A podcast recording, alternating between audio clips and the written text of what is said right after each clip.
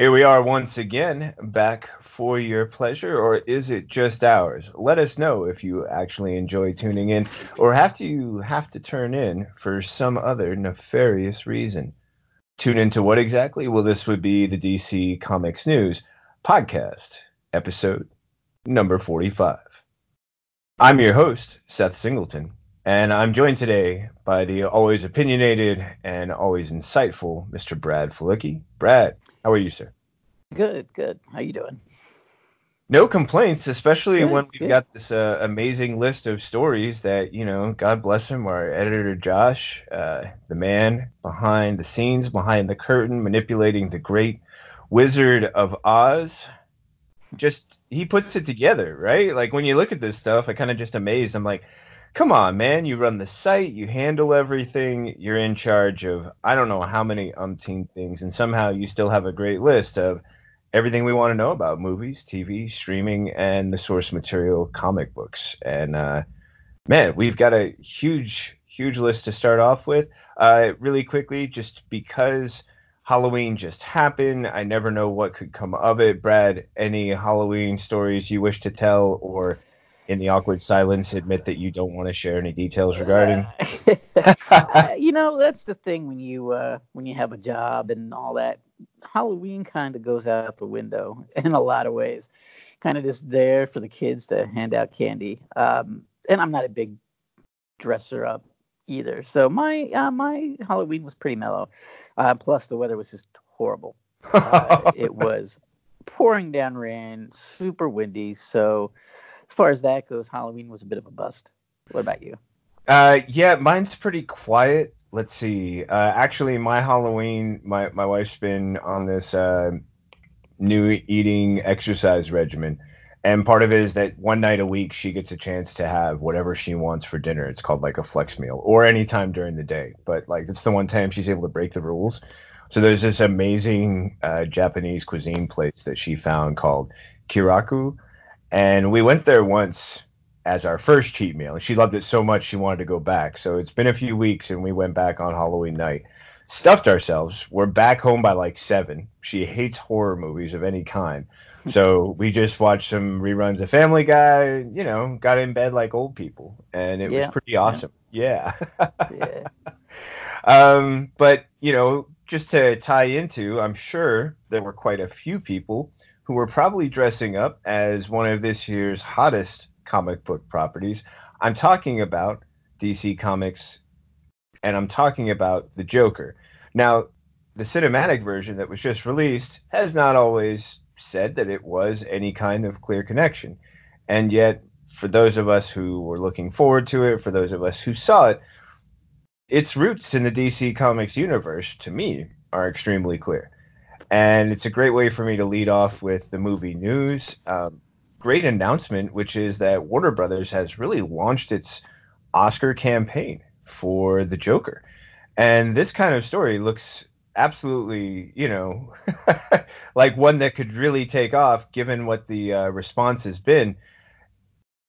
It's really impressive just how many awards they're actually going for, but you didn't just hear or tune in to hear me go off about all this.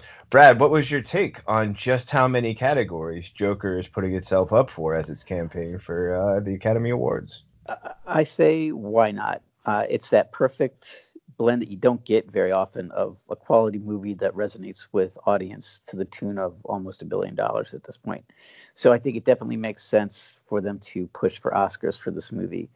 Uh, one thing that kind of um, jumped out at me that as kind of strange is the best adapted screenplay, which I find kind of interesting because it wasn't really adapted from any comic book. I guess maybe because the character, uh, you know, originally appeared in comics it can't be considered an original screenplay.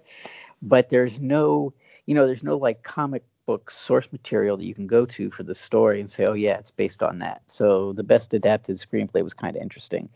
Uh, and I really love the idea that it is nominate that they want to nominate it for best original s- score because it is hands down the best score I've heard all year. So I think, as far as I'm concerned, it is an absolute shoe in for best score. In fact, that was one of the things that jumped out to me about this movie almost more than anything else was how good the score was. So I would definitely like to see that nomination come through. Uh, what do you think? Well, uh, I thought that all the categories it's offering itself up for are a perfect fit. But just to follow up on what you were saying about the score, what was the uh, the thing that really stuck for you that, that really made the score stand out so much for you?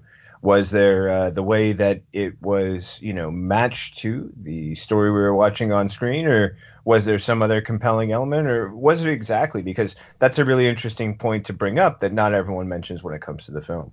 Yeah, I think it was how much of a mood setter it was for the film and how kind of percussive it was, especially in during the climatic scenes of the movie. Uh, it just really helped to build tension, and um, you felt the presence, but it wasn't overwhelming. It was just like a a perfect fit. I agree. Um, in fact, it's one of the reasons why actually, as I'm looking over this list, so many other categories just make so much sense. The sound editing and the mixing and the way yeah. that there was like this tension that seemed to be almost playing out on every level within that film. Whether it was the music, as you mentioned, and that that sort of rising quality as we were getting closer to the more tense action moments, to makeup and hairstyling, yeah, I definitely think it should get you know nominated for that, if not win whether it's for you know the Joker's final ensemble or all the other characters that we got to see. I mean, Robert De Niro as that well host, and so much can be said just about his attire and demeanor and how the way he was styled was able to carry off that effect so effectively. Everything about this seems like it's just a perfect match. It's just a question of how many of these will it take home, and will the story at the end of the night be Joker sweeps Oscar? I mean, yeah, my my just concern is the fact that the Academy kind of looks down on superhero movies.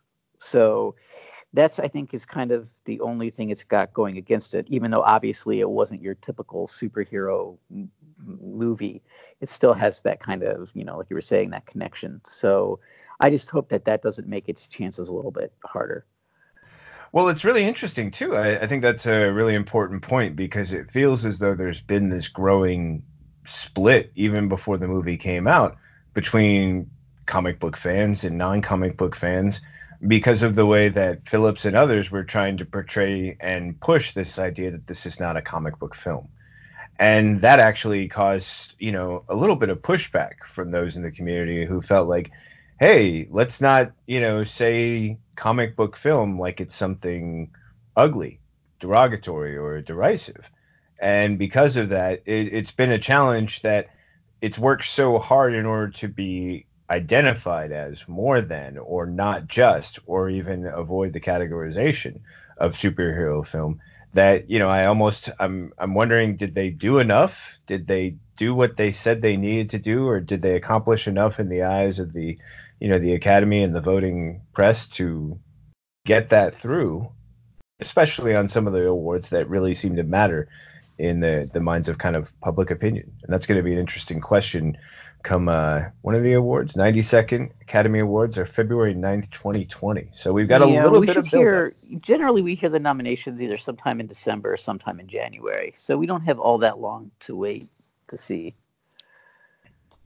How that's going to play out yeah, yeah at least if it's nominated. Like there's like uh, there's like charting trajectory that people start to take on when it comes to other awards leading up to. I think it's like the Golden Globes and SAG yeah. and a few others that that sort of like cue in the public to where the general sort of consensus is going. I don't know. Then there's also been years where I'm like, wait a minute, I feel like they were completely wrong with that whole theorizing, and some, you know, out of the left field selection ends up being the choice. That kind of what makes the Oscars interesting to me is what does get nominated and what does end up winning. Uh, you know, because there's always certain surprises that pop up in your own. Hmm, why? Why did that happen? Why was it that movie that got that got nominated and not the other ones? Especially when you compare it to the Golden Globes.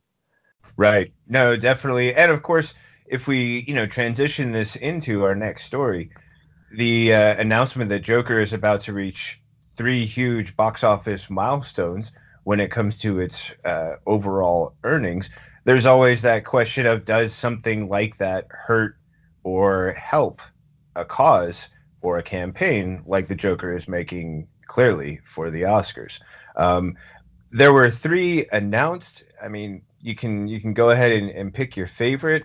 You know, does this does any one of those mean anything specific to you, or does it overall just mean, hey, th- this is what happens when something just has momentum and it continues to push, push, push, and surpass everything that kind of came before it? Uh, I, I think that with Spider-Man three, uh, you know, it just did outdid Spider-Man three. I think that beyond factoring in inflation, I think that Spider-Man three came out in a time where superhero culture wasn't necessarily such a big driver of uh, you, know of culture um, you know so I, I, think that that it was just a little bit before that time where things really took off. Uh, and I think in terms of um, it was it was a Man of Steel um, that that too. I think that that was the first DC movie outside of the of the the Nolan trilogy, so it had to prove itself. And the kind of brooding Superman kind of turned people off just enough for it not to go over that edge. And with Spider Man Homecoming, that too was kind of like, I, I, think one thing that took it over the, uh, the superhero movies, especially Marvel movies, over the edge was Infinity War. Mm-hmm. And um, that came out before Infinity War, so it didn't have that drive of people wanting to know exactly what's happening next. Gotcha. Um, and as far as the movie itself, it's just it's unstoppable because like you know it's it's one of those things where people love it, critics love it, and it's just it's really captured that that's tempest in a teacup kind of moment in the world where it really really resonates. Well said sir. Tempest in a teacup. I like it. I'll take it. And if you don't mind let's keep my cup of tea hot especially to our good friend mr steve j ray not able to join us i'm sure he enjoys a cup that's hot over one that's cold and for kelly who can't be with us if the weather is even you know as bad as I'm hearing over on that opposite coast from me, well, yes, you always want to have that hot cup of tea, a tempestuous one. That that I find to be very intriguing. Um, overall, it, it feels as though this is just a lead up to the sort of series of awards conversations that we'll be having about the Joker. And a nice thing is, even though it's not technically a superhero film, it does allow us to tie so smoothly, thank you again to our editor Josh, into our next story, which is the announcement that Matt Reeves has confirmed that a rumor about Jeffrey Wright is official and he will be playing our very own James Gordon in the upcoming The Batman. I think this is something that can be talked about a number of ways. Brad, what was your take, my friend? I think it's perfect, perfect casting. Uh, he's a great actor. He's one of my favorite actors. Everything he is in, he, he's just amazing in. If you haven't seen the first Shaft movie, it's worth seeing just for him. And I think that was the the movie that introduced me to him, and that that and Basquiat that came out like in the 90s. But he's just such a great actor, and he can really have that moral compass that the character needs and Gotham needs and the Batman stories need. I think I, I, think he's gonna gonna do a great job. I think it's perfect casting. What do you think? I'm happy to echo those sentiments. I'm a big fan of what I've seen Jeffrey Wright do. I really feel that he provides that great sense of cerebral, you know, someone who is thinking and they're thinking not just because they know that it's important to dwell. It's because they're thinking about things in the present, in the past, in the future. And then it's almost like he has that sort of strategic thing that Batman does so well and he would like to have. And if Batman wasn't around, the story could be all about James Gordon, his ability to keep things close to his chest, deal with a corrupt police department, and still find a way to, you know, come out on top. And I think there's something about that quiet, cool thoughtfulness, the ability to convey so much before you even speak a word, or to allow a pregnant pause to just carry a lot of weight, knowing that the character who's about to speak, whatever they're going to say, isn't said flippantly, isn't just tossed out there. He doesn't he doesn't just rush to whatever he's going to say. He has something to say every time, and there's a meaning behind it. And I really feel like Jeffrey Wright's going to, you know, convey that and portray that. The one thing I'm really intrigued to see that I've never seen from him before, and in more recent stories, it's something I've really enjoyed, is the idea of the physicality of James Gordon. Um, it's been shown in a few animated. It was more often something that you might see in the comics, and I'm curious to see how it could potentially make it on the big screen. But there's been a few moments where James Gordon feels like he has to hold back when he's going up against a Green Beret or a Special Forces former soldier because he knows just how good he really is. And that would be an interesting thing to see if they tap into it all. Otherwise, when it comes to Jeffrey Wright, what he can do on screen and how he can convey that intelligence is something that's really always impressed me. And casting him as a James Gordon just seems like just a brilliant stroke. Just really wise. um, it sounds like we're both on the same page. So, I, yeah, you know, sure. it's easy to just gush, gush, gush, gush. But there's more news out there, and we don't want to hold you up because there's so much more to talk about, especially with this slew of revelations. The newest of which would be the announcement from Wonder Woman 1984 and new footage that hints at Steve Trevor's fate. According to this one, he is or is not still around. What was your take on this one, Brad? Uh, I think he'll still be around. Um, I, am just curious on how they're going to bring him into it, because from my understanding of the article, uh, you, you, couldn't really tell if it was you know that he had survived, but they think he has. So it's, it's but I'm sure that I'm sure that he will. But it does bring into mind that where does this fit in the continuity? Because I've heard um, and maybe you can correct me here, mm. that it, that 1984 kind of takes place in a way that the first movie never really happened. It's kind of like a fresh start. Um, and if that's the case, then it would be easy to bring him back in some way. So um, I, I, guess I, I, guess my question is, what do you think about it, and and do you have any insight for me, it's really difficult to take a lot from this story. I feel like overall, it wants to let us know that it's essentially, you know, going to play with that sort of ambiguity, and that the ideas suggested are at that initially he is just sort of like a dream and a memory, but then later, while engaged in a fight, reportedly, you know, she uses the lasso to protect him.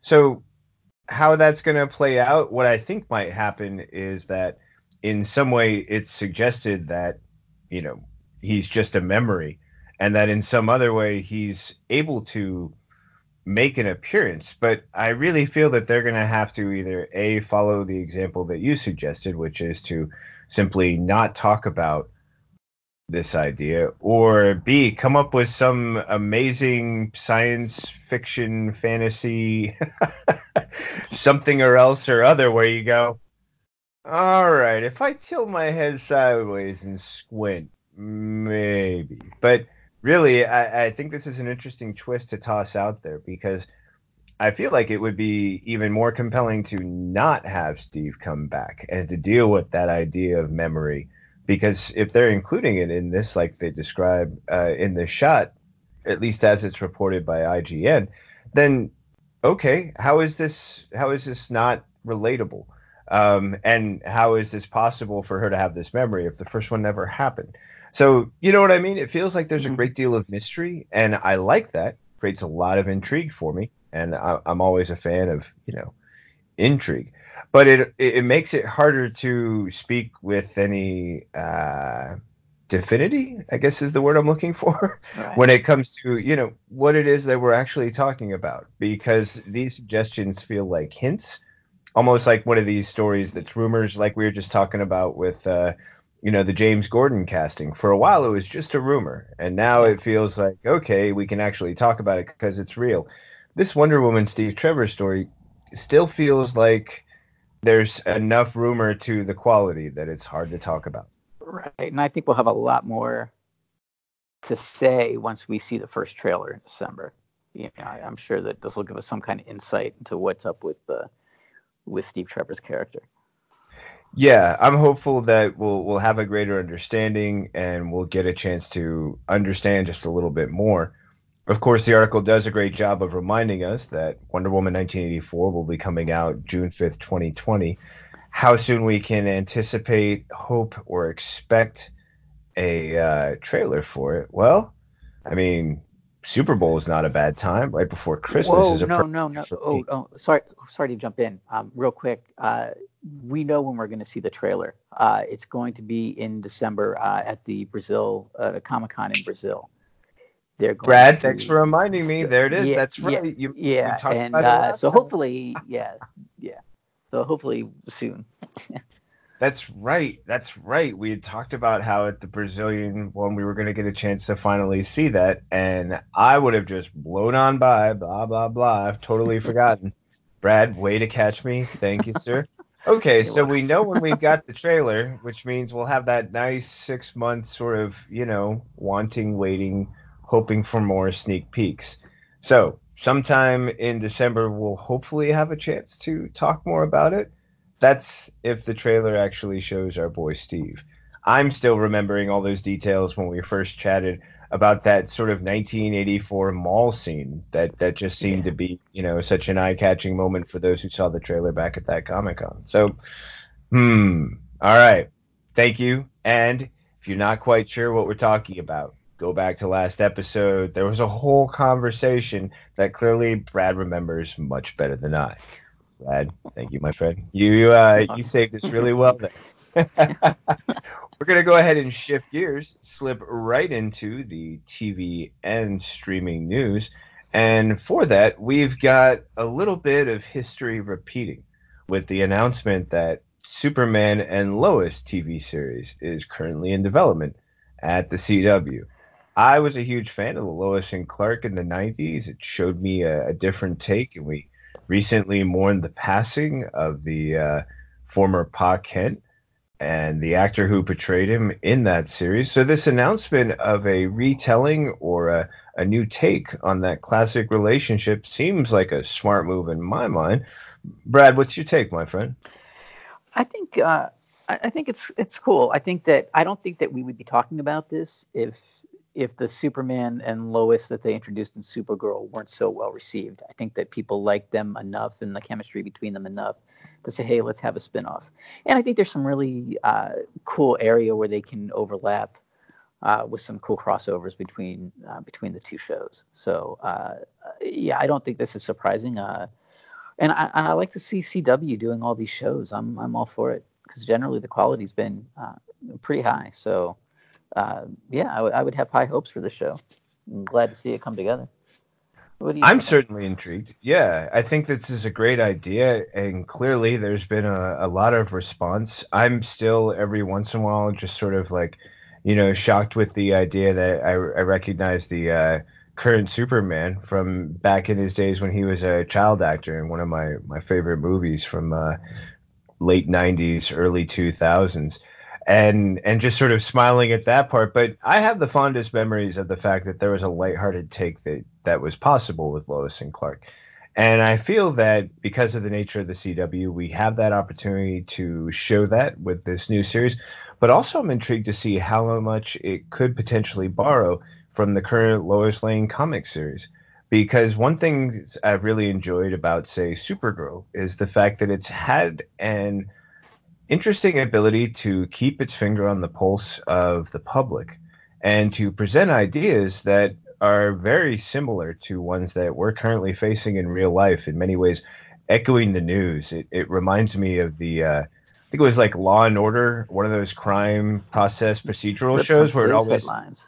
yeah right? You remember that. It would say that with yeah. like a story ripped from the headlines. You were like wow that's so wow interesting how to you know play it out but it's something that I feel that Supergirl has been able to do without having to add that catchphrase for any of its upcoming previews, and yet still really present a lot of challenging ideas and and do so in a very intelligent way to not just show that there's a perfect answer, but that the complications are actually part of what's re- you know required to work through if you actually want to get to solutions. And there's a possibility here with Superman and Lois to touch on those things which I, have been a huge fan from for issue one of the current Lois Lane series. That and Jimmy Olsen. I think the things they're doing with those books are just so brilliant. But what Lois Lane has done with sort of sticking the finger into the mud of some of the things that a lot of people hear on the news but don't like to talk about in public, and this this series has done that, and there's a real opportunity to see some of that play out when it comes uh, to this new upcoming Superman and Lois series. So I loved seeing, you know, a retelling of something I, I really enjoyed from before and a new fresh take. Where this could go is something I'm looking forward to talking about in upcoming episodes right here on the DC Comics News podcast. And it's not the only thing in TV streaming that's going to be something we'll be talking about probably for at least the rest of the fall. I'm talking about the announcement that uh, Emily Bett Rickards is going to be returning to the Arrow series for the upcoming finale. There's been a lot of emotional buildup as we get closer to the end of the final season of the Arrow. How did this announcement add, take away, do anything particular for you, Brad, as we get closer to that finale? I think they had to make that happen. I don't think it, it would have felt somehow lacking if she wasn't in it. Uh, she was such an important, integral part of the show. Um, you know, we talked about moral compasses, and she was definitely one for Arrow, and uh, her whole presence in the show added so much to it. So it would be a shame not to, you know, not to see her again in the finale to say goodbye. So yeah, I'm glad to see that that was that that's happening for sure. I agree as well. I've been intrigued ever since the end of last season when it seemed to suggest that there was more to her story despite the announcement she would be stepping away. And given what I feel will end up being part of her role in the upcoming Crisis crossover, it's not a big surprise for me, but it, it just seems like one of those things that makes sense. As have you been watching Arrow, by the way? Just not to put you on. I, I'm I'm I'm a little behind. Um, okay. Because I, am because it's been on so much longer than the other shows. So, um, but it's I'm juggling it, trying to get caught up as much as I can.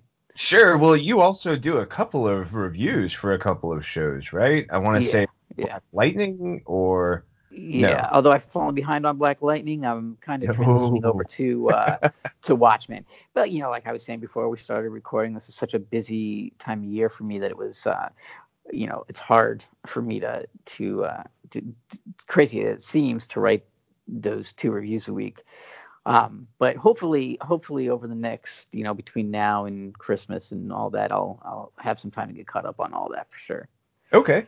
Yeah, it's just felt like it's been an interesting take uh, for the episodes I've seen. I think I'm maybe one behind. I'm either one behind on Arrow or Black Lightning. I think it's Black Lightning actually. I'm one episode behind. Mm-hmm. Um, but with Arrow, I've really enjoyed, and if you're watching as well and want to respond, please let me know what you think. I've really enjoyed the fact that there's been this looking back to a lot of Oliver's past through the mission that he's currently on for the Monitor in an attempt to have some kind of impact, whatever it might be, on the crisis. And what's interesting also is that I think it's going to be one of the, the key factors that reveals some of the bigger parts of the crisis for example, there was some teasing over the summer about the announcement of the anti monitor and how that's going to be portrayed and how that's going to look. And I feel like there's already been some moral ambiguity being tossed around with Arrow. So it's it's interesting to see how they're going to lead us to it. And I feel like overall the the part of Felicity Smoak is to play a major factor. So much of what Arrow's been doing, especially in these last two seasons, and as a teaser for this this final season has been about what he's willing to do in order to prevent the crisis and save his family. And adding her to the emotional mix just seems like an important thing to show in this final episode, which no doubt will be dealing with this finale and and what it is that Arrow's going to have to do if he's trying to keep his promise. Should be an interesting experience and one that fans will certainly enjoy, no matter how it ends up playing out. I personally think Felicity's role will will be one that you know plays an important role, and also I think her character will will have a lot to do with how Arrow and the Monitor and so much about this story kind of comes to a close. Now, thankfully, we do have the announcement that not all good things are coming to a close. And I'm talking about the word that Pennyworth has been picked up for a second season on Epix. Full disclosure, I have not been able to see Pennyworth because I've been trying to figure out where it's going to be at in addition to Epix. I'm hoping it'll be picked up for uh, you know older episodes on one of the other streaming services I currently have because it's getting harder and harder to figure how I'm going to stretch the net to get everything included that I want to see without subscribing to 50 new channels. Uh, Brad, have you been able to keep up with this? What's your take? I mean, I'm excited for the announcement, but have you had a chance to watch yeah, Penny? I I, I, saw the first episode and really liked it. So I I'm glad, and I think it deserves to be just from that first episode, by the way, uh, that it deserves to be renewed. And I like that they mentioned that it was a big hit for them. So not only was it good enough to be renewed, but they actually considered a hit. So that's good, and that's very uh, it makes me very optimistic for maybe a third and even fourth season down the road. So you know, and it, I, I think it it fills kind of an interesting space in that like comic show in the whole 60s spy thing. And it's something not only we haven't seen um, from a comic book show but we haven't seen that type of show in a while. So um, I, I, think it is very very cool that it's been renewed for a second season and i'm excited to get caught up well, I, I, love that you were able to get so much just from that first episode. I mean, that that really says a lot, and also how much that informed your desire to see a second season of it. You know, be announced and know that that's something that fans can continue to look forward to. And I also love that you pointed out what what I think is probably really critical with this show is that Epix has said not only is it a big hit, that it doubled the audience viewership for all of the shows that came before it. I mean, yeah. that's a huge impact to think about. You know, we've seen things like Must See TV and a lot of other programming that were designed with one express purpose, and that was to, you know, either be the the built-in audience that can generate or uh, benefit from, as well as the follow-up show that comes afterwards that can take advantage of people that might stick around for that other show. I mean, that's a a really impressive bargaining chip to be able to put on your TV lineup. And it sounds like they're making a smart investment by getting season 2 mm-hmm. It's just it's so cool to be around in this time where not only are there so many comic related shows out there, but so many of them are good. I think that generally, quality wise, there's more good than bad um, being produced, which is so nice to see. And this is just another example of that for sure. Certainly, it reminds me of that great, uh, for me, that great sort of Family Guy cutaway that they do, where they're showing kind of a turn of the century Peter Griffin, and he says, "Bully, bully, isn't this a great time to be alive? Come on now, look around." And I just have to chuckle because you know, based on what your desires are and what you're looking for in life, there's what's considered to be the best time to be alive. You know, if if you were looking at a specific time, perhaps you know the age of the cassette. Well, yeah, 70s into the 80s into the early 90s is a great time to be alive, man. Like, yeah. But uh, I really feel like for you know fans, I, I think you really hit the nail on the head there with this idea that there are so many great properties to enjoy, so many great experiences to have, and so many places to have them and to enjoy them. Whether you're on the DC Universe app, your local television streaming app, uh, Epix, uh, whatever it might be, you can turn on and click on to a great property that just makes you want to come back for more and maybe explore what else is out there. And if you're already a fan, well, you know, pick your pleasure. Which one do you really want to enjoy today? Because sometimes when I pull up my DVR on Hulu, I'm like, ah, what do I feel like today? I've got a couple Supergirl, I've got a Flash, I've got a Green Arrow, I've got a Black Lightning, I've got a Batwoman. Like I've got so many great choices, yeah. and the fact that we've got, as I think you pointed out really well, the 60s era opportunity with Pennyworth, a, a chance to go in there and kind of see some of that classic style that I always loved from, you know, things like Get Smart or uh, the Avengers, or not yeah, the Avengers, Impossible. Exactly Mission Impossible, great one there. Uh, the Man from uh, Man from Uncle, stuff like that. You know, yeah, this great sort of like spycraft intrigue. And man, I mean, is it just me or from everything I saw from the trailers and every preview, they had such great style. Like just man, I don't know. There's something about it. Um, I even saw Tinker Tailor Soldier Spy, and I thought to myself, gosh, look at the style back then. So cool. if you if you get a chance, check out the uh, Man from Uncle movie that came out just a few years ago. Uh, oh, I loved it. Guy, yeah, that was so much better than I think anybody expected it to be. Yeah, and I really thought it was a great opportunity to see two actors that I really enjoy. Uh, you know, whether it's Henry Cavill or uh, oh, good Army Armie Hammer. Um, you know, just what a great casting comparison. I thought they were perfect. They were like the same size. They had great wit. Um, and I love that they put all these different spins on the characters where whatever your conceptions were and preconceptions, they were quickly challenged. And that just made for even more, you know, fun storytelling. mm-hmm. Yeah, exactly. Uh, thank you, man. Thanks for bringing that up too. Really appreciate it. Um, sorry, did I cut you off? Nope, nope. Okay. um, yeah. Uh, now, when it comes to the fact that we get to see so much more great things on television, like Pennyworth, the, there are also other examples within TV and streaming where we are getting the chance to see great things that we love from the comic books come to life on television. And one of the newest announcements is a character, a villain no less, from Young Justice, who will be making their appearance soon on the CW's Supergirl.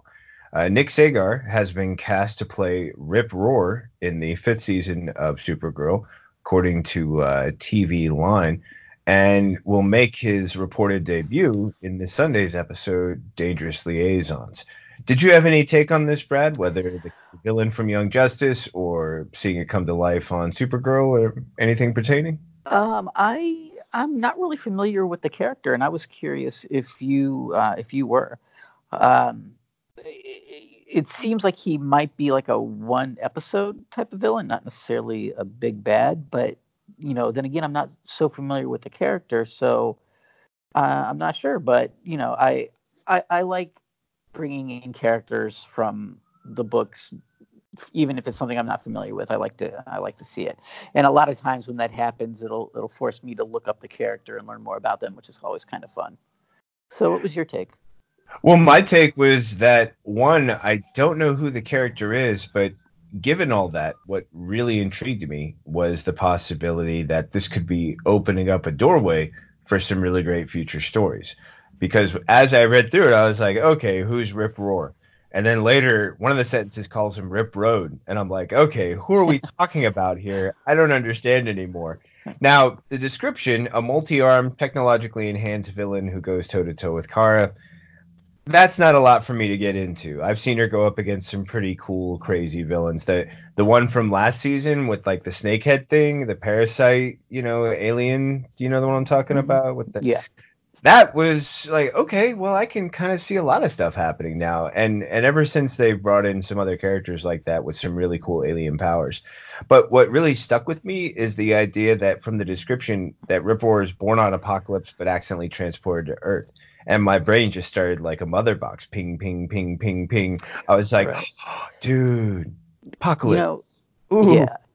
I love that idea too and that did kind of grab me and then I kind of thought, well, they they can just change that origin. It doesn't have to be from Apokolips, so they don't necessarily yeah. have to bring that whole side into it. But yeah, I mean, I, I agree that would be that would be very cool if they did. Quite frankly, I mean, if they did that in the right way, that could be leading to a big another crossover event next year after Crisis, where maybe they could fight, you know, Darkseid or something, you know, and, and so that would be interesting to see if if they kind of leave hints for that for sure.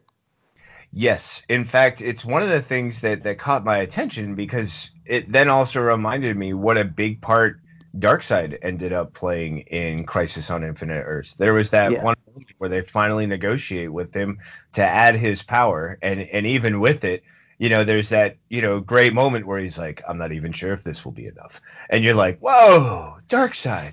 Oh, man, you know what I would now I, I think that Anti Monitor is too big of a villain to try to squeeze Darkseid into that.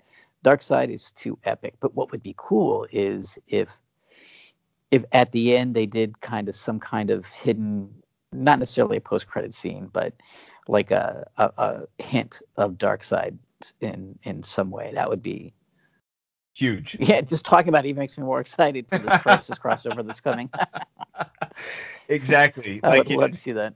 Conceptually, it could really do a lot of things. So I love the idea that, yeah, well they could change the background, the possibility of taking Rip and, and, and doing that, just that hint of Apokolips and maybe show us some some sneak peeks. I I love that idea, especially because you know we always need to keep raising the level of challenge. We need to up the ante when it comes to you know who these characters are taking on, and we've shown that they're able to handle the Dominators. So let's see what's next. It's the Monitor and the Anti-Monitor and the coming Crisis on Infinite Earths, but there's got to be something after that. And like you said, Darkseid's too big to fit into this storyline he'd have to have one all his own. And that's a huge cast of characters and a lot of fun I, I would really enjoy seeing play out. So we'll have to see if there's enough hints given to us on the uh, Sunday episode of Supergirl and whether or not we think that's something that might happen in the future. However, when it comes to far flung space adventures, we no longer will have to look much further than HBO Max with the announcement that Green Lantern, Strange Adventures, and DC Superhero High will all be appearing as series on HBO Max. Wow, this just sort of took my mind and put it on a top and started it spinning. Brad, what was your response to this announcement? Yeah, I, am excited for all of these shows, but I think um, I think the Strange Adventures uh, is the one that's going to grab me the most right out of the gate. Um, just the way they kind of have it framed like um, uh, normal people living in a superhero world and kind of those kind of Uh, stories would be very interesting. And you know, back to the what characters can they bring into that world? I think would be kind of cool to see all the different characters they could use because it said that it will feature characters from all across the DC canon. And it will explore the close ended stories about the intersecting lives of ordinary humans and superhumans. So that could be a, a, a twist that we really haven't seen before.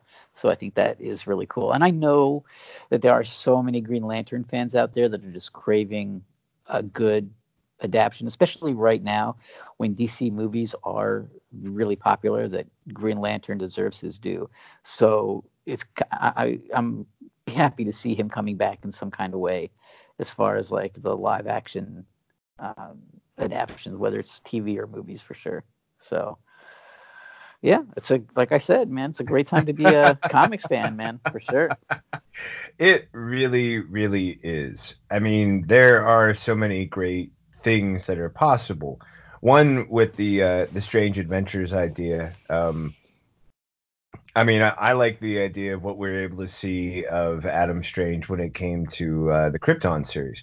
That was a really fun take on him that was you know uh, a bit of a. Did you get a chance to see that at all? Were yeah. You, uh, and and I thought kind of making him a bit of a punk, a bit a bit of kind yeah, of a screw up compared to this just like classic superhero in that very iconic outfit. There's something about that that style of of you know jetpack and things like that that when they actually showed it on Krypton, I was like, finally, okay, yeah, I'm starting to get a little bit more of that you know Adam Strange feeling here. But um, you know, this this idea of it showing up not only in potential connection with the uh, the 2020 comic series by Tom King, Mitch Gerads, uh, Evan Shaner, um, but also how we can now, like you said, see a a really fun and hopefully fan rewarding take on Green Lantern. It's not something they've had a chance to enjoy. You know, I really struggled after I saw the Green Lantern movie. It was one of those things where I kept seeing the stumbling blocks instead of, you know, the surprises or, or the good points. And as you'd mentioned, some of those problems were things that we saw hinder products like Man of Steel, even before that Superman Returns. And and seeing those things, it reminds me of a thankfully my wife doesn't listen as often to this, but an ex girlfriend of mine, we went and saw X3, And X Men 3 really disappointed both of us. Where afterwards, uh, the ex girlfriend says to me, she goes, That could have been a lot better, couldn't it? And I said, Yeah, really could have. You know, and it was just this recognition between the two of us. Like, you had a great cast of characters. You had all the money in the world, and you did that. And after such a great movie preceding it, where X2 is probably, in my opinion, one of the oh, standouts that, that trilogy. Yeah. So, you know, knowing all of that, and and seeing where the struggles really existed within Green Lantern just made you want for something more for what it's actually capable of. So I really thought you really touched on something great that this is a chance through HBO, which has shown. I think more recently I finally got a chance to see a first episode of Watchmen, what they're willing to do in order to make a DC property feel real. And I think they can bring that to life with Green Lantern. Even though they didn't really reveal any series, I have heard some speculation about all that fun stuff. You know, is it going to be Kyle Rayner and they're saving, you know, Hal Jordan and John Stewart for the big screen? Is it going to be this or that? I really don't care. But if it's a great mm-hmm. Green Lantern story, I really think we could see some other fun characters who maybe deserve a chance to pop on the screen. Jessica Cruz, Baz, just to, you know, throw some names out there. I'm yeah. not saying we're going to go all the way to Gnort, but, you know, it, maybe an appearance by Ch'p in a fun story. I mean, come on. What's the cat? Uh, there was a Green Lantern cat. Is it the Red uh, Lantern uh, now? Well, yes, yes, he became the Red Lantern. I forget, but I but I always liked that character too. Yeah, the name's escaping me. Although recently he's made a fun appearance in Justice League Odyssey. If you're not following, oh nice. Story, yeah, I've been wanting, I've been meaning to catch up on that as well. I'm just gonna recommend it and toss it out there right now. Not only yeah. what they're doing with him as a side character, but Jessica Cruz's story has really taken to life. Nice. I mean, nice. Man, uh, let me know when you're caught up because I'd love to chat. Yeah, about will do. Because the stuff they've been doing, I've just been thinking to myself, like, finally, a, a new twist on a Green Lantern story. Because we know the rules so well, and what they're doing with her, it, it's huge, man. It's it's really huge. And if you're out there and you know what I'm talking about, dude, tag me. Just, you know, tag it at, at DC Comics and say, hey, Seth, I'm reading Justice League Odyssey. Totally know what you're talking about. Can't wait to talk more with Brad when he catches up. It's it's, it's gonna be so much fun because that's awesome. And now for just a final note um, on this story was the announcement of DC Superhero High. As it's pointed out, it's not even mentioned whether or not it's DC Superhero Girls, you know, franchise connection but they've done some amazing things with that series. They've really shown how you can set these characters in a way that feels very inviting, very open, and not closed off by this weight of continuity or history in order to, to get connected to the characters. And that seems like a huge win win, not only for HBO, but Disney and for a newer spectrum of the viewing audience. Right. And yeah, that's my sure. little yeah. Um, and and I'm gonna go ahead and say that that's a great way for us to really touch on something that's important, which is a follow-up story from DC Universe, letting subscribers know that HBO Max is friend not foe. Now that could be hard to consider based on the stories we just told you about, and the upcoming products that are going to be coming out on HBO Max. So, did this story set you at ease in any way, Brad? Did it give you the sort of sense that okay, these guys aren't just screwing around and seeing where the you know the, the scales fall, and that's who they're going to go with. It's actually a plan. No, no. Uh-oh. I think the I think the road to hell is paved with good intentions. I think that right now they have every um, every intention to keep DC Universe alive and going, and uh, but I think really it's going to be a financial decision when it when the dust settles. Once HBO Max is released and how many people subscribe and you know and all that and does it take away from the DC Universe subscribers? You know, it's I, I just think that it's too early to tell if that's going to be a reality or not. I would love to see it happen. Um, even if even if they took all their new original programming that was on DC Universe, moved it to HBO Max, and just kept those classic shows, that they have now, I would still keep subscribing to DC Universe for those. But I, I just think I, I, I just think we don't know how that's all going to shake out yet. I just think it's too early to tell. I do like the way you set up the uh, the great quote there. You know, the road to pave, the road to hell is paved with good intentions. It it usually is, and there's often a desire to try and do both things as well as possible. Very rarely does it succeed, and I feel that unless there is a very comprehensive plan, a very clear cut methodology, that yeah, it's going to just be something where we're just going to let these things play out, and at some point the numbers are going to shake and we're going to see that either we can keep both or one of them's got to go. Now, I am intrigued by the idea that with HBO Max, you do have an opportunity to sort of go in an adult direction with certain properties and still leave kid friendly options, younger audience options, less serious, more. Well, to compare the two, I mean, HBO and CW are, are somewhat very different just because one has to appear on uh, network channels, and the other is a paid subscription service that is able to exist without those sort of limitations. But I, I wonder if that might be an example that could be used for DC Universe and HBO Max, maybe splitting between the two, or just knowing that with HBO Max you're going to get the higher budget. I'm not sure how either of those could shake out, but as this DC Universe story points out, they clearly are putting out, you know, continued product, whether it's the Harley Quinn animated, Doom Patrol season two. They've got all those things planned for DC Universe. As you pointed out, though, will they stay there? It's probably going to be the biggest question. New properties potentially going to HBO Max, older ones staying on the DC Universe, and maybe a change in subscription plans or a combo pack if you subscribe to both. They'll they'll have to make it work because in some way they've made a commitment to both and I really think the degree of disappointment you're going to feel from letting either one go is is going to be too huge to potentially recover from. Um, again, another one of those rants, Brad. You don't have to comment on anything I just said because sometimes it's like, yeah, yep, Yeah, all right, moving on. Yep, yep, yep. So. well, well, I, you know, it's funny because you brought up something that I was going to mention too. Is that maybe there is some way to bundle them? Like, okay, if you get HBO Max and you can have uh, DC Universe at a discounted rate, and that I would that I would be so excited for if that's yeah, you know it that's seems the way like it something. Be. So there are know. options. Yeah, I'd like to. I, I just would like to see Warner Brothers and DC fight for the survival of it. You know, to to to make the argument for its continued existence. So yeah, you know, I really so, feel like there's something there. I, I, just feel like there has to be enough of a commitment on both sides to make it work. And um, sure, I mean if both if both the apps are 5.99, you know, and you get uh, HBO Max, why can't you just get you know DC Universe for 2.99 instead of five? I don't know. However you want to shake it out, it should seem like a cool bundle. Yeah, yeah, and definitely worth it.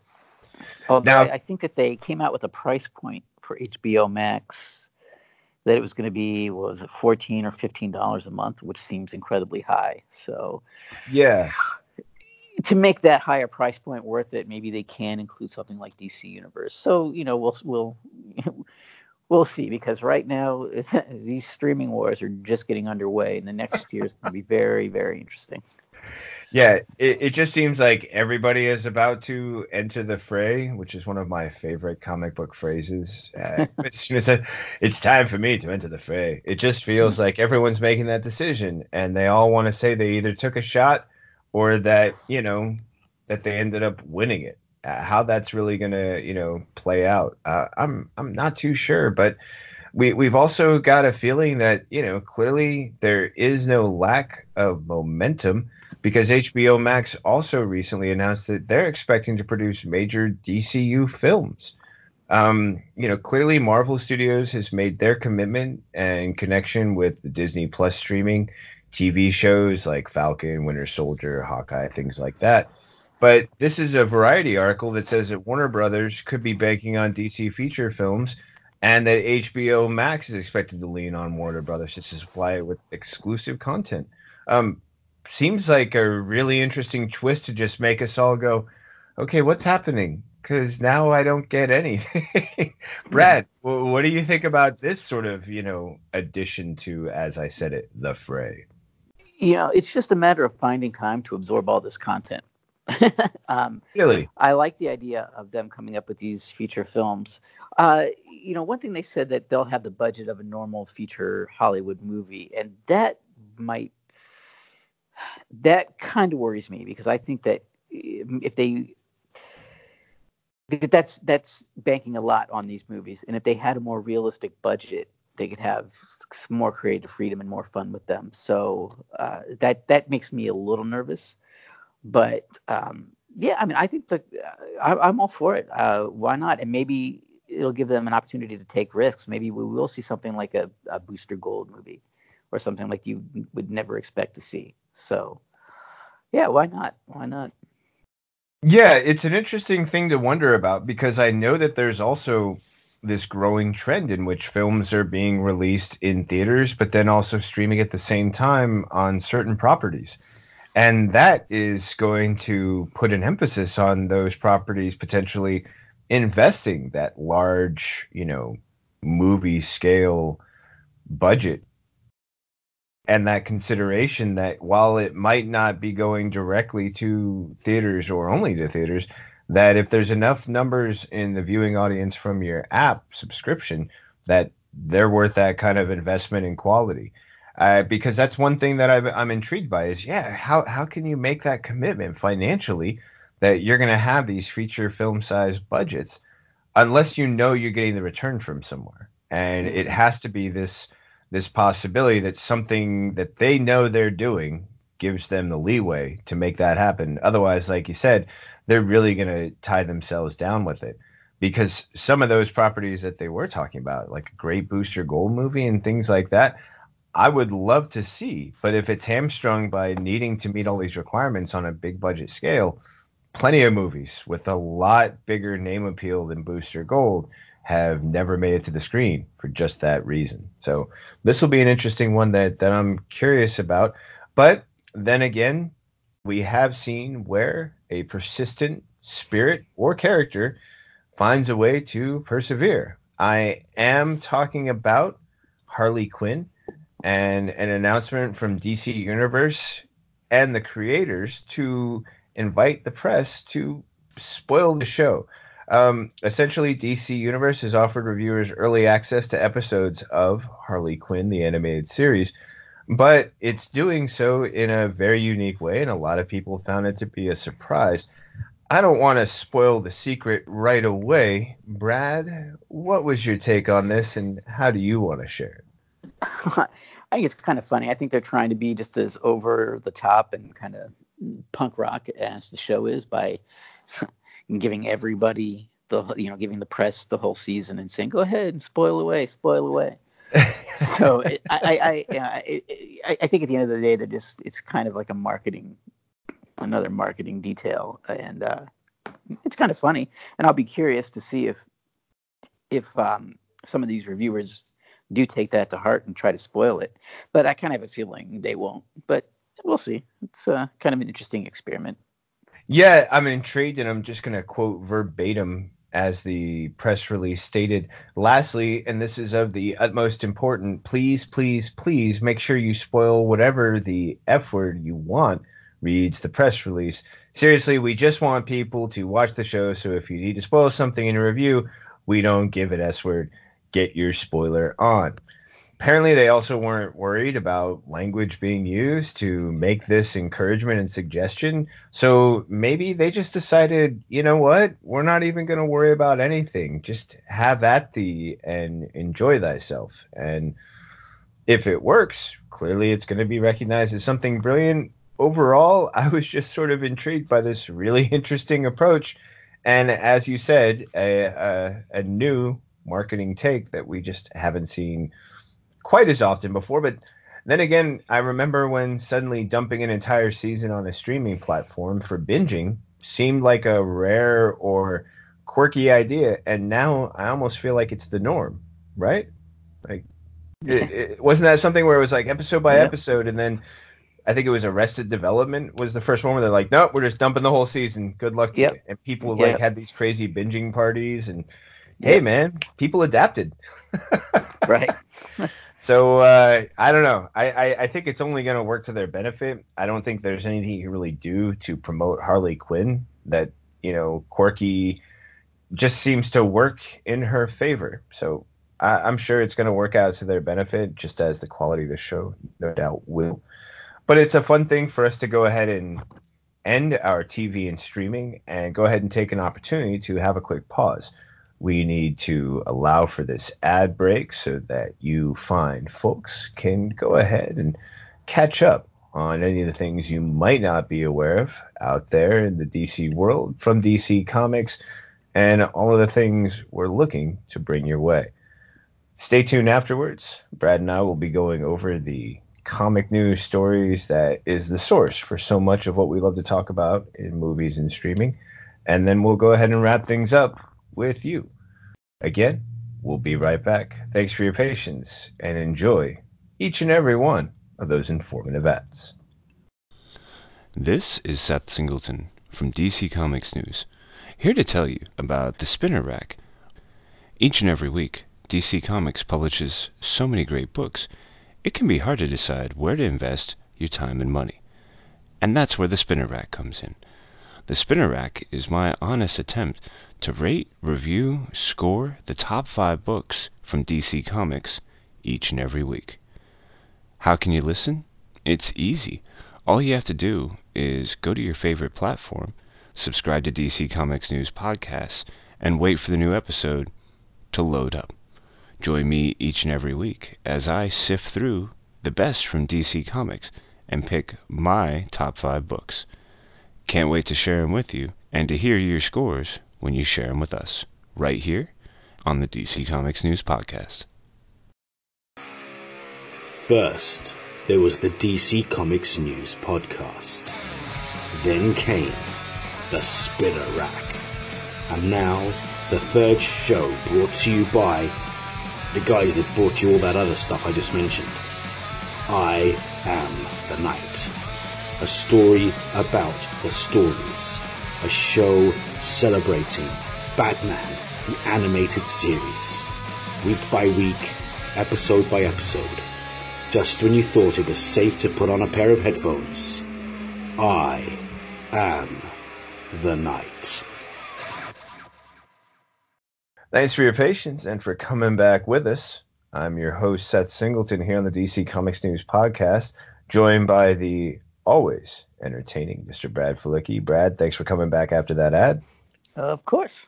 And we get a chance to dive into that one thing that brought us all here in the first place the comic book news, that oh so familiar source where so much of the great things we get to experience in other media all stem from those colorful pages we grew up loving, adoring, and collecting, maybe in healthy, potentially unhealthy ways. First story to lead off our comic news segment is the announcement that donate comic books and graphic novels for U.S. Armed Forces overseas and at home. I love a story whenever someone is talking about the idea of sharing media like this. And apparently, this fifth annual John Comic Drive for service members is underway. Now, Jaw In might be a name you recognize. I'm going to go ahead and let Brad fill in for that one if he's got information, and then I'll go ahead and follow up. But John is a name you might have heard on this podcast before. Brad, what was your take on this great story? Yeah, yeah. Uh, Jason Inman is definitely a friend of the podcast. We had him on interviewing talking about his uh, his book, so it's nice to see him popping back up in some news stories. This is a and it's a great cause, really. I mean, I'm sure that there's a lot of uh, service servicemen and women who read comics, and when they're deployed, they can't really keep up. So, in any small way, to have that kind of avenue to get a hold of some something to read while they're over there is just great. And not only that, but it's also to the family. So if they have kids that are into comics, it's a good way for them to to get their hands on some reading material. So uh, it's, it's, a it's a great cause. So if you live in the uh, LA area, please please uh, please donate. Yeah, thank you for uh, just sort of adding that in there about Jason. Uh, Jason was a great us on the uh, the episode that we had where we got a chance to talk about his book, Super Soldiers, and his recognition of the connection between just how many superheroes and some villains have their roots in the U.S. Armed Forces. And in that book, I really enjoyed when he talked about just what a thing it was to know that there was great fresh reading material coming over whenever someone's family or a group would send over comic books and how much that actually led to this renewed interest in this great material that can be a really healthy distraction from some of the events that are going on over there. Now, he gave us that soldier perspective, but Brad, I really appreciate that you also brought in the idea that uh, this is also something that can be important for families over there, families with kids who might love just that extra little taste of home, or maybe one of those encouraging, inspiring stories that we so often find in comics that can make the difference between dealing with a difficult time, a transition to a new place, or anything else that might be going on that for some reason only comics can solve. You pointed out that this will be something that's available for anybody who is in the Los Angeles area and the chance to go ahead and provide whatever they can. I, I, did like the fact that it seems like this has been so far successful. According to the article, uh, Jason has helped send somewhere around 134,000. All right, you know, I'm just going to make it 135 because it starts to get a I'm just rounding right here. 135,000 comic books to U.S. soldiers and their families. Um, for those of you who are in the LA area and you're listening to this, you can drop off any issues or donations to Collector's Paradise, um, or you can even mail them in through November 30th. And there's some great uh, information about them and their uh, NoHo, I think that's North Hollywood, Arts District location. And those who donate 25 comics or more during that event will receive a free sketchbook from Bernard Chang, Norm Rapmund, Sherard Jackson, or Brian Lopez. They even give a great website for you to get details about this. So if you want to check that out, that would be comicdriveforservicemembers.com. All one word, Comic Drive for servicemembers.com. Uh, please go ahead and check that out if that's something you're able to commit and donate to. Again, Jason Inman is uh, a guest we really enjoyed having on here.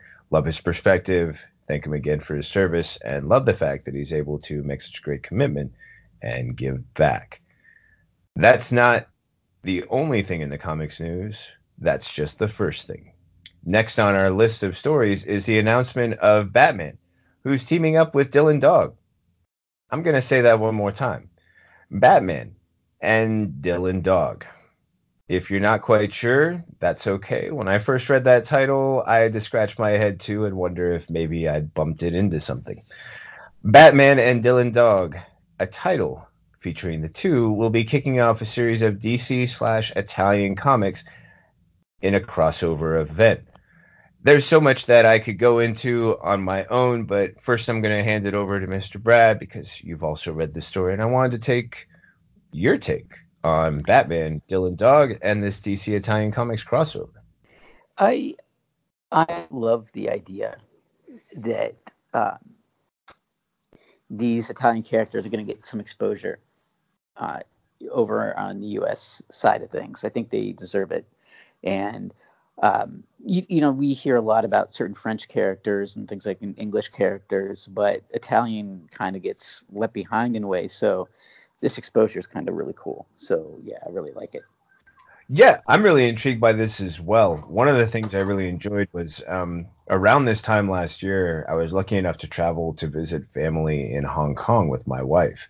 And while I was there, I made a point of wanting to go to a Hong Kong comic shop and have that experience. Well, while I was searching, I stumbled across this rich history of Hong Kong comic characters who have come to represent really iconic periods of Hong Kong's history and cultural references that were embodied by these characters and how they were able to be these really interesting figures. In fact, when you go there, there's this park that if you walk down it, they have all these statues, and each one is a basically a life-size statue dedicated to one of these comic characters. They must have like 30, 35 of these out there. And it's everything from martial arts warriors, loner characters to a cool kind of James Bond 007 guy to to something more familiar like Garfield and John or or Ziggy. And it was really interesting. So I was intrigued to discover that. And the announcement that we get a chance to understand and learn a little bit more about these Italian comics is just such a, a great approach. And I love that you mentioned that it's not something we would ordinarily be exposed to because in the US it's mostly the US properties get get all the attention. But coming to this event, you get the chance to check out not only Batman and Dylan Dog, but I believe it's Zabaras and the Joker, as well as maybe the chance to see if these are successful other crossovers. And I'm really intrigued because I can't wait to see what these characters are like. I'll be honest, my understanding of their history or anything else related to them is very limited but the chance to see them matched up with familiar characters is a great way to gain that insight and also experience them, you know, with that comparison to have as well. I, I think this is a really fun experience and a great way to just broaden the audience for those who might not be aware just what's happening in Italian comics. Um, out of curiosity, Brad, do you keep up with comics in any other part of the world besides the U.S.? Sometimes I struggle just keeping up with the ones here. Yeah, not uh, uh, not as much as I would like. Um, but this is this is kind of interesting because this will give me an opportunity to maybe do that, especially if it for some reason it takes off, it becomes hugely popular. That might give them a reason to release more Dylan Dog stories. Now, I do somewhere in my collection have a graphic novel like anthology of Dylan Dog stories. Really? Uh, and that was yeah, and that was that was pretty good, but it's been it's been a while since I've read that. So uh, interesting. Okay. Yeah.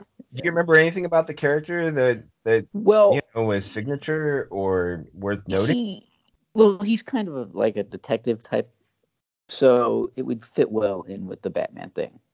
You know, oh, nice. those types okay. of stories. So yeah, yeah, it should be. Um, yeah, it's it should be it should be a good story. Yeah, that's really interesting. It reminds me also that when I was a kid, I would sometimes stumble across these comics that were so rare and that I only saw when I was a child, and I didn't understand why I didn't come across them more often when I was older until I realized that they were actually not comics that had originated in the U.S. And I'm talking about things like Tintin or uh, right. Asterix the Gaul and I was unaware of their origins. And then once I eventually understood why I couldn't get them, it's a little bit frustrating because they had been such a, a fun time in my life when I was young and, and discovered these comics that, while inviting because of their very simple format, had these great stories involved that really just hooked me. I mean, Rin, I mean, Tintin was just one of those ones where, as I read, it, I found myself going, "This is a comic book." this is like mystery and intrigue yeah. and, and and you know the guy's got a gun and what's going on here it was it was such a great idea so i, I love that you have this awareness of uh, dylan dog and the fact that at least we're going to see two detectives teaming up in this series and it could be a lot of fun i mean i have one of my favorite moments is detective chimp in a car with batman who looks horrified at the idea that he has to be with detective chimp and that you know might even have to rely on him. So there, there's some really fun potential here, and uh, I love that there's some history there. And thanks for that, just sort of awareness. Like, wow, okay, so two detectives, and we could have some fun twists, and maybe get a sense of that great Italian comic style. So should be a lot of fun. Now I'm looking forward to it even more.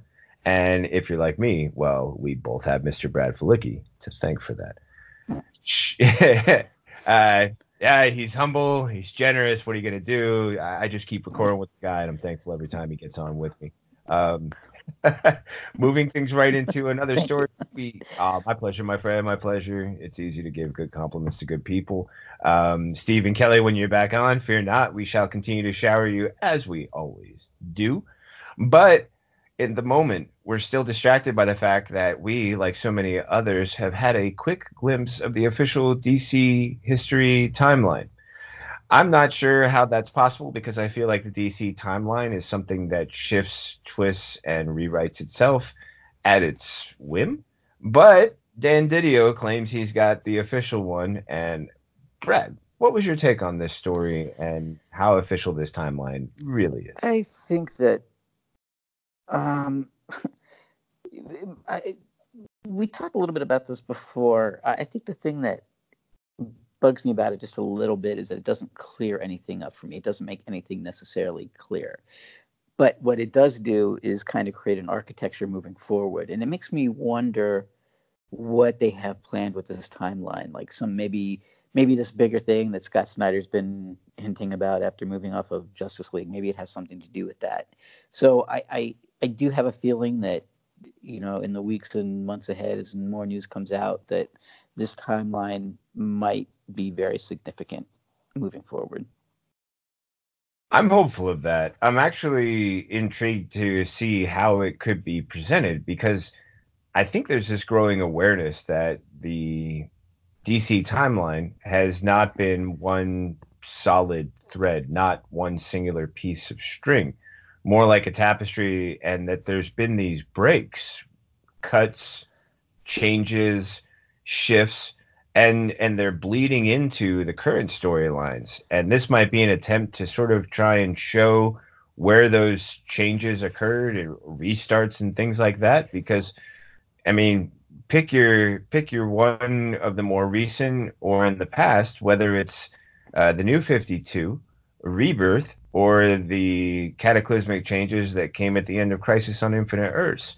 Uh, there's been dramatic changes to the timeline, ones that have altered what we, you know, reference and how we're able to reference it based on when they occurred and, and what the implications sometimes ended up being.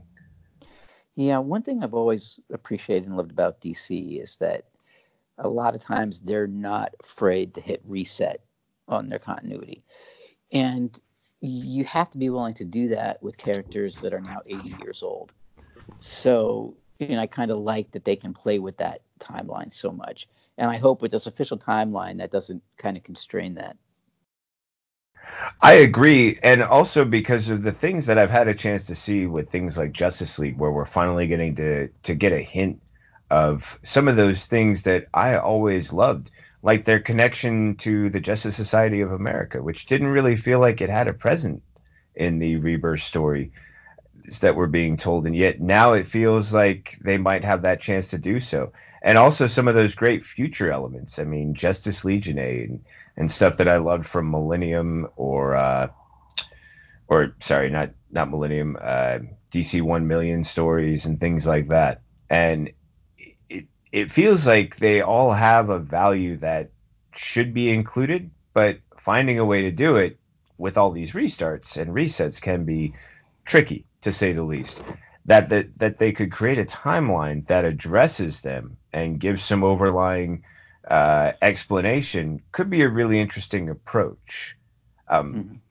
I'm curious too what you might think of this idea in comparison to some of the recent stuff that's been going on in things like uh, Justice League, where they've been talking about these different dimensions and how they exist and how they also relate to uh, some of these other concepts within DC Comics, whether it's the New Gods or other elemental forces that are sort of able to cross into ours, but are separated by these series of rings, these abilities to to layer everything in, in some way. Um, are you familiar with what I'm referencing? This sort of oh, map you've seen where it's like yeah, a little bit. And um, I, I think I'm gonna go back to what I said, and I think that this is all they're all setting this up for something big.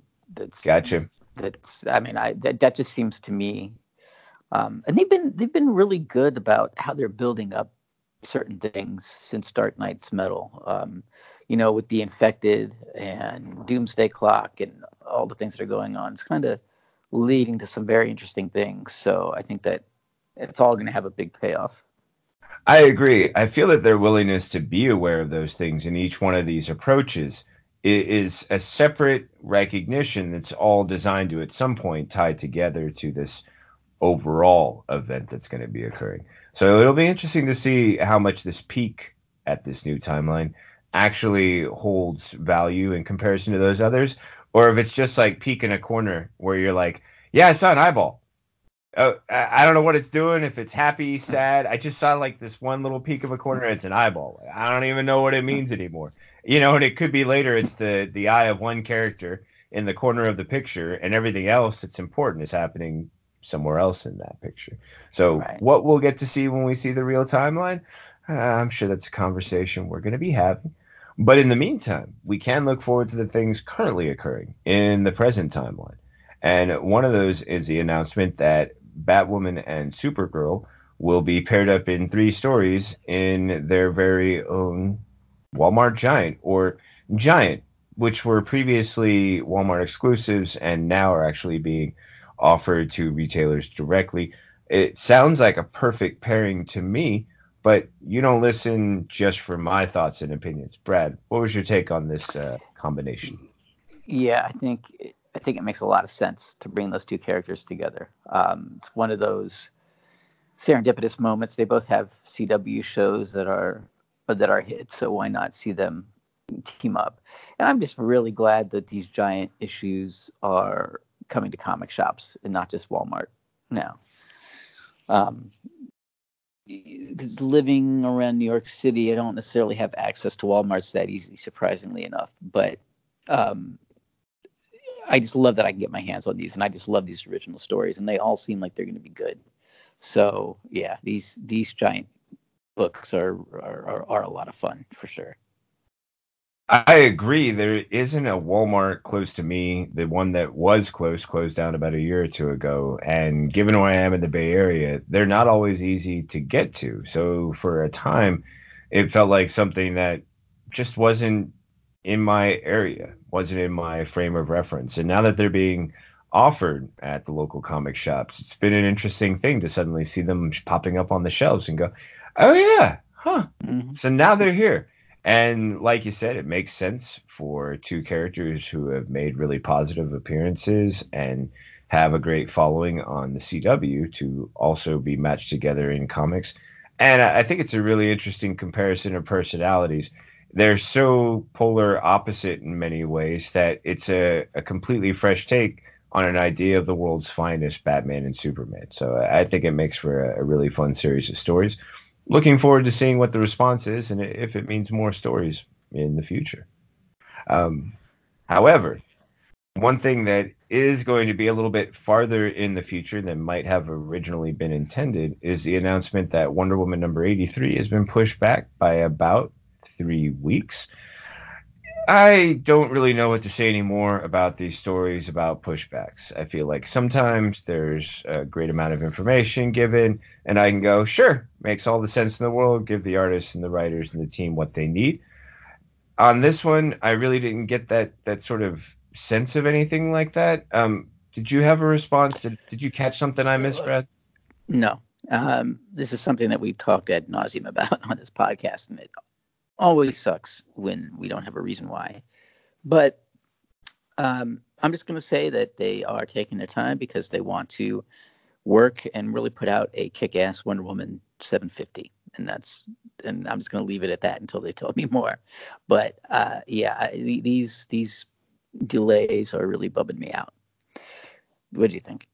You know, that's a really important thing I think that, you know, could have gotten buried in this story because it's not something that's actually discussed in a lot of the the lead up to it, but then yes, when you go into the description, it does make a point of saying that series writer Steve Orlando confirmed in a tweet Thursday that January's Wonder Woman number 750 or acting as the 84th issue will be the next issue of the series after 83 that things it seems like are going to be on time after this, and that if they needed a little extra time to make 750 a really impressive showing, I, I get it too. But that's something that I think maybe could have been included in the headline and would have let people interpret this story a little differently. Because initially, it does feel like just another, ah, here we go again. And, you know, comic book is going to be late. But pointing to the idea that we've seen some amazing things from Action Comics, Detective Comics, uh, even the the Marvel Comics 1000 on these 1000s, and I feel like there's a recognition that even with something like 750, you could make the same sort of impact with a Wonder Woman book that's done correctly.